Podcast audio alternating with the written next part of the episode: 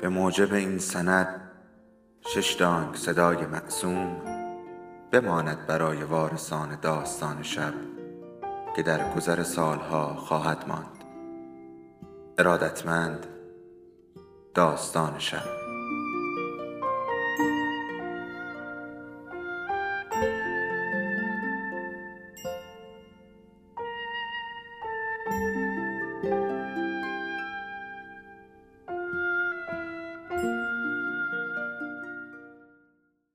یکی بود یکی نبود.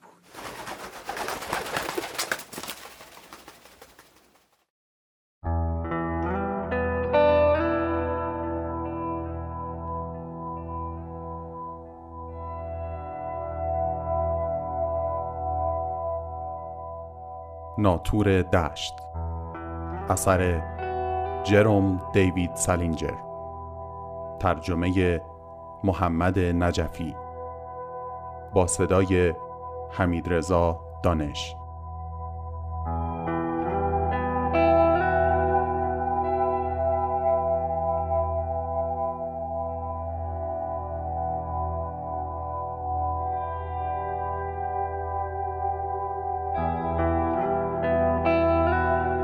فصل بیستم.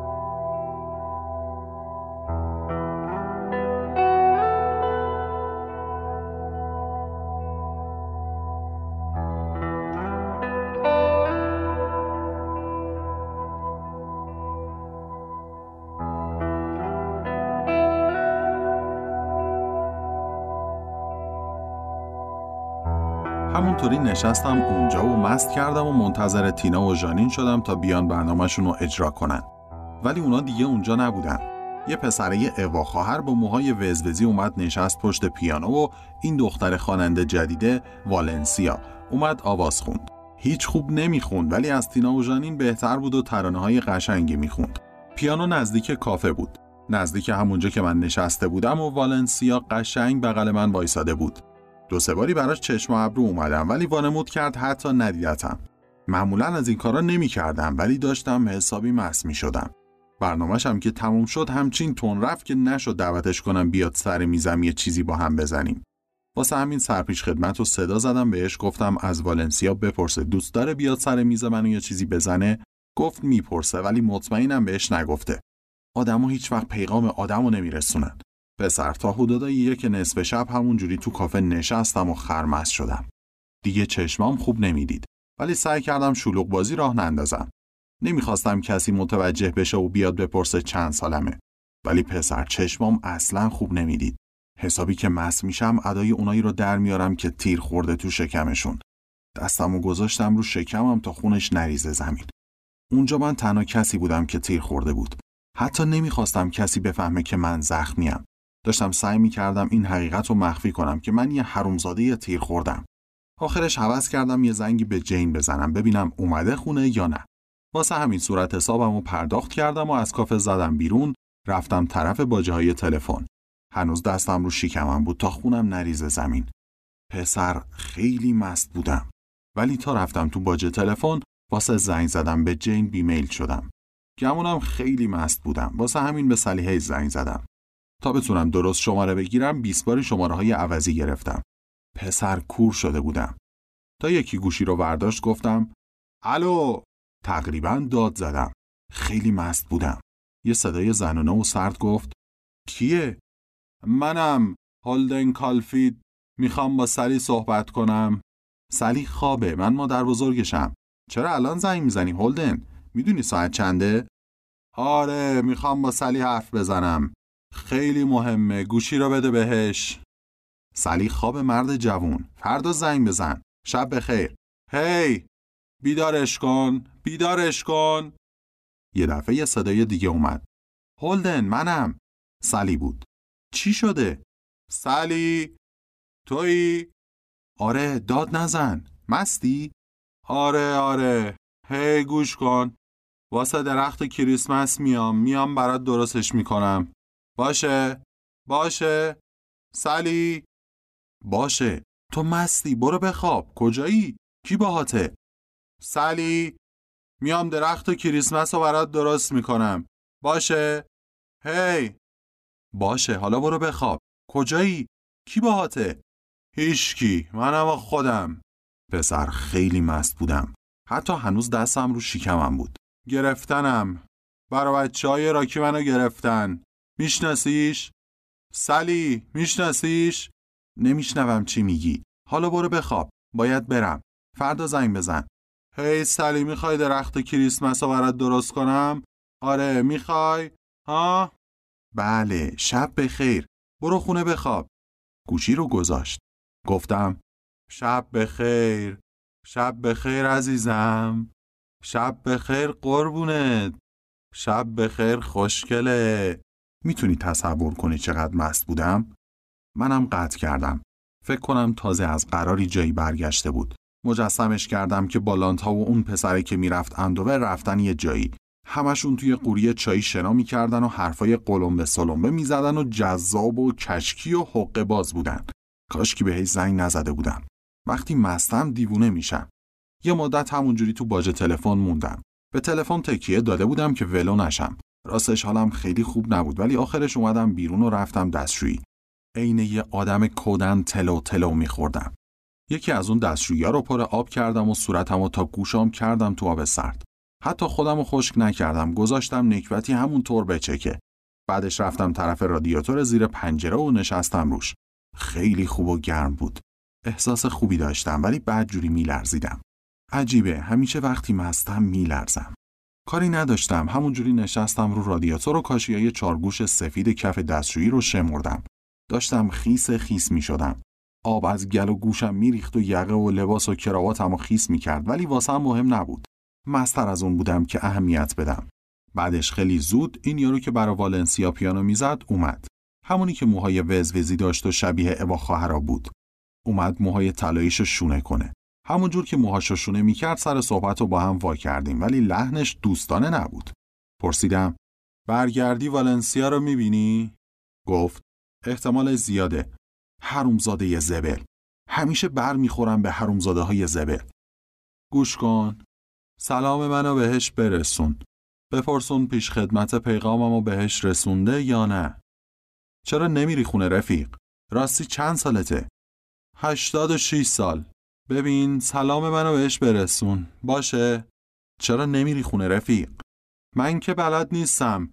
ولی پسر تو خیلی خوب پیانو می‌زنی. داشتم بیخودی ازش تعریف می‌کردم که ازم خوشش بیاد. راستش خیلی بد می‌زد. گفتم باید بری تو رادیو. خیلی هم خوش دیپی. با اون موهای طلاییت. مدیر برنامه نمی‌خوای؟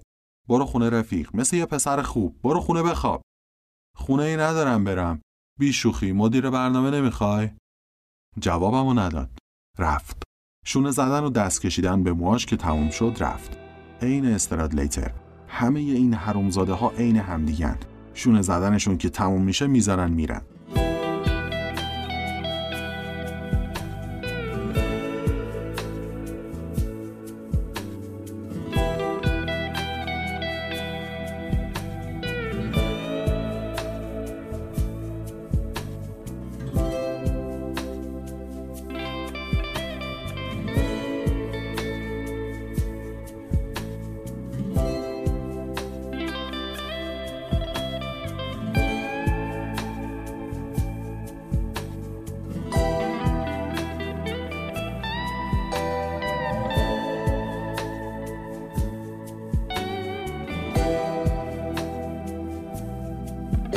از رو رادیاتور که پا شدم رفتم اتاق رخکن تا لباسم رو تحویل بگیرم. داشتم گریه می‌کردم. نمی‌دونم چرا ولی گریه می‌کردم. گمونم چون خیلی احساس بدبختی و تنهایی و افسردگی می‌کردم. وقتی رفتم تو رخکن نتونستم قبض کوفتی رو پیدا کنم. ولی دختری مسئول اونجا خیلی سخت نگرفت و بارونی مو بهم داد. صفم تو جیبم بود. همونی که برا فیبی خریده بودم. به خاطر رفتار خوبش یه چوق بهش دادم ولی نگرفت. همش بهم می‌گفت برم خونه بخوابم. سعی کردم واسه بعد ساعت کارش باهاش یه قرار بذارم ولی نشد. گفت جای مادرمه. موهای سفیدم و نشونش دادم و گفتم چهل و دو سالمه. داشتم شوخی می‌کردم. ولی خوش برخورد بود. کلاه شکارم و بهش نشون دادم و خوشش اومد. مجبورم کرد بذارمش سرم چون سرم خیس خیس بود. دختر خوبی بود. بیرون که رفتم خیلی هم مست نبودم ولی دوباره هوا سرد شده بود و دندونام از سرما می‌خورد به هم. نمی‌تونستم جلوی لرزیدنش رو بگیرم. رفتم طرف خیابون مدیسون و منتظر اتوبوس شدم چون دیگه زیاد پول نداشتم که تاکسی بگیرم ولی دلم هم نمی‌خواست سوار اتوبوس بشم. تازه اصلا نمی‌دونستم کجا باید برم. واسه همین پیاده راه افتادم سمت پارک. گفتم برم دم دریاچه ببینم اردکا کجان. هنوزم نمی‌دونستم هستن یا نه. پارک خیلی دور نبود. جای دیگه هم نداشتم برم. حتی نمی‌دونستم کجا باید بخوابم. واسه همین رفتم سمت پارک. هیچ خسته نبودم ولی حسابی غمگین بودم. بعد یه دفعه اتفاق وحشتناکی افتاد. صفحه ای که برای فیبی خریده بودم از جیبم افتاد زمین شکست و صد تکه شد. تقریبا زدم زیر گریه. خیلی ناراحت شدم با اینکه جلد مقوایی داشت شکسته بود. دلا شدم خردای سفر رو جمع کردم ریختم تو جیبم. به هیچ دردی نمی‌خورد ولی دلم نمیومد همونجوری بریزمش دور. بعدش رفتم تو پارک. پسر عجب تاریک بود. من همه عمرم تو نیویورک بودم و سنترال پارک و عین کف دستم میشناختم. چون بچگیام همیشه می‌رفتم اونجا و اسکیت بازی یا دوچرخه سواری می‌کردم. ولی اون شب نمی‌تونستم دریاچه رو پیدا کنم. احتمالا از اونی که فکر می‌کردم مستر بودم. هی رفتم و رفتم و هی تاریکتر و تاریکتر و جنیتر شد. تمام مدتی که تو پارک بودم حتی یه نفرم ندیدم. چه بهتر. اگه می‌دیدم از ترس یه مایلی از جا میپریدم. بعد بالاخره پیداش کردم. نصفش یخ زده بود و نصفش نه. ولی اردکا رو ندیدم. دور تا دور دریاچه رو گشتم. حتی یه بار نزدیک بود بیفتم توش. ولی حتی یه اردک هم ندیدم. گفتم شاید رفتن اون دور برا کنار دریاچه لای علفا و اینا خوابیدن. همین بود که نزدیک بود بیفتم تو دریاچه. ولی بازم هیچی ندیدم. بالاخره نشستم رو اون نیمکته که خیلی هم تاریک نبود. پسر از سرما بدجوری میلرزیدم و با اینکه کلا سرم بود پشت موهام یخ زده بود. این خیلی منو ترسوند. فکر کردم سینه پهلو می‌کنم میمیرم. بعدش مجسم کردم یه میلیون مشنگ دیوونه اومدن مراسم تشییع جنازم. پدر بزرگم از دیترویت همونی که وقتی باهاش سوار اتوبوس میشی هی شماره خیابونا رو میشماره و خاله هامو تقریبا پنجاتایی خاله دارم و بچه های گوهشون.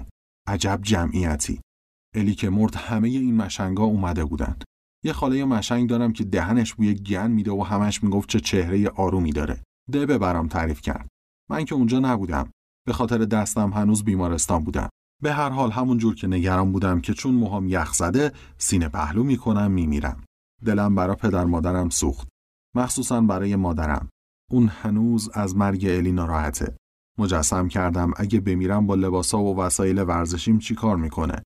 ولی قسمت خوبش این بود که نمیذاشتن فیبی تو مراسم شرکت کنه. چون فقط ده سالش بود.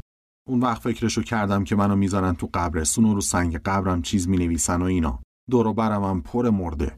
پسر وقتی یکی میمیره حسابی مرتبش می‌کنن.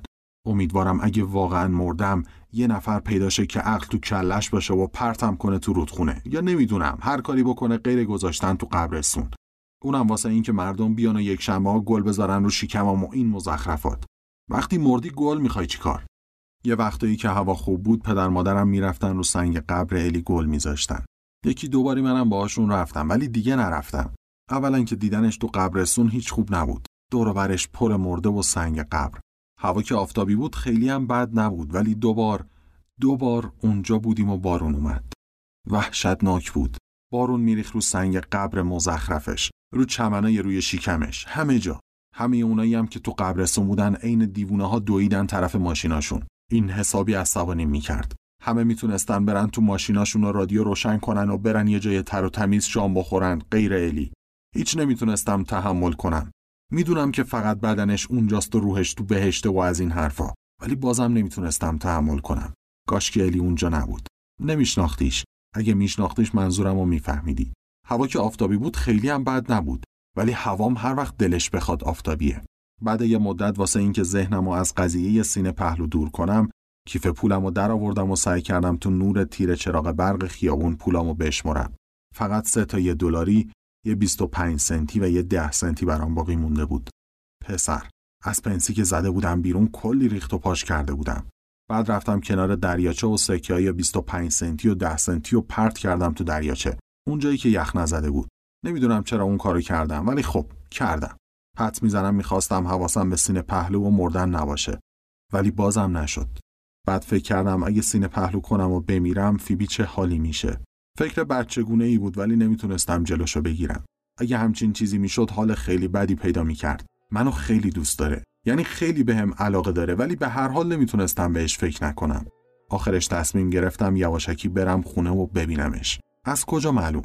شایدم مردم. کلیدم همرام بود.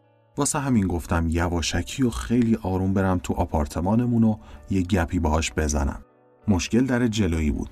بعد جوری قژ می‌کرد. سرایدار ساختمون خیلی تنبل بود و همه درا صدا می‌کرد. ترسیدم پدر مادرم بفهمن یواشکی میرم تو. ولی تصمیم گرفتم هر جور شده امتحان کنم. پس از پارک زدم بیرون و رفتم خونه. همه یه راه و پیاده رفتم. خیلی دور نبود. منم خیلی خسته نبودم. دیگه حتی مستم نبودم.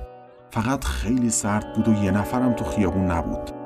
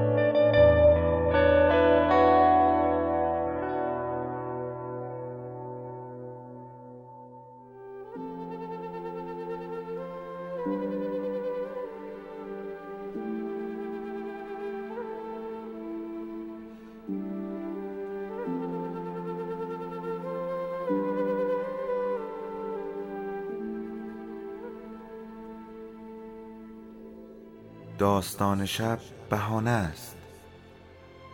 برای با هم بودن دور هم نشستن شنیده شدن.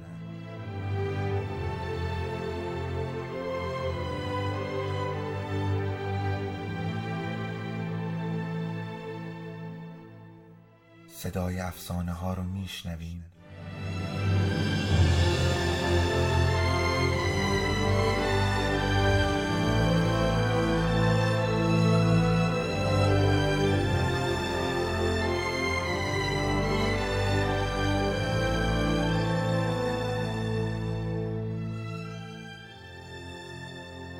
شبتون بخیر.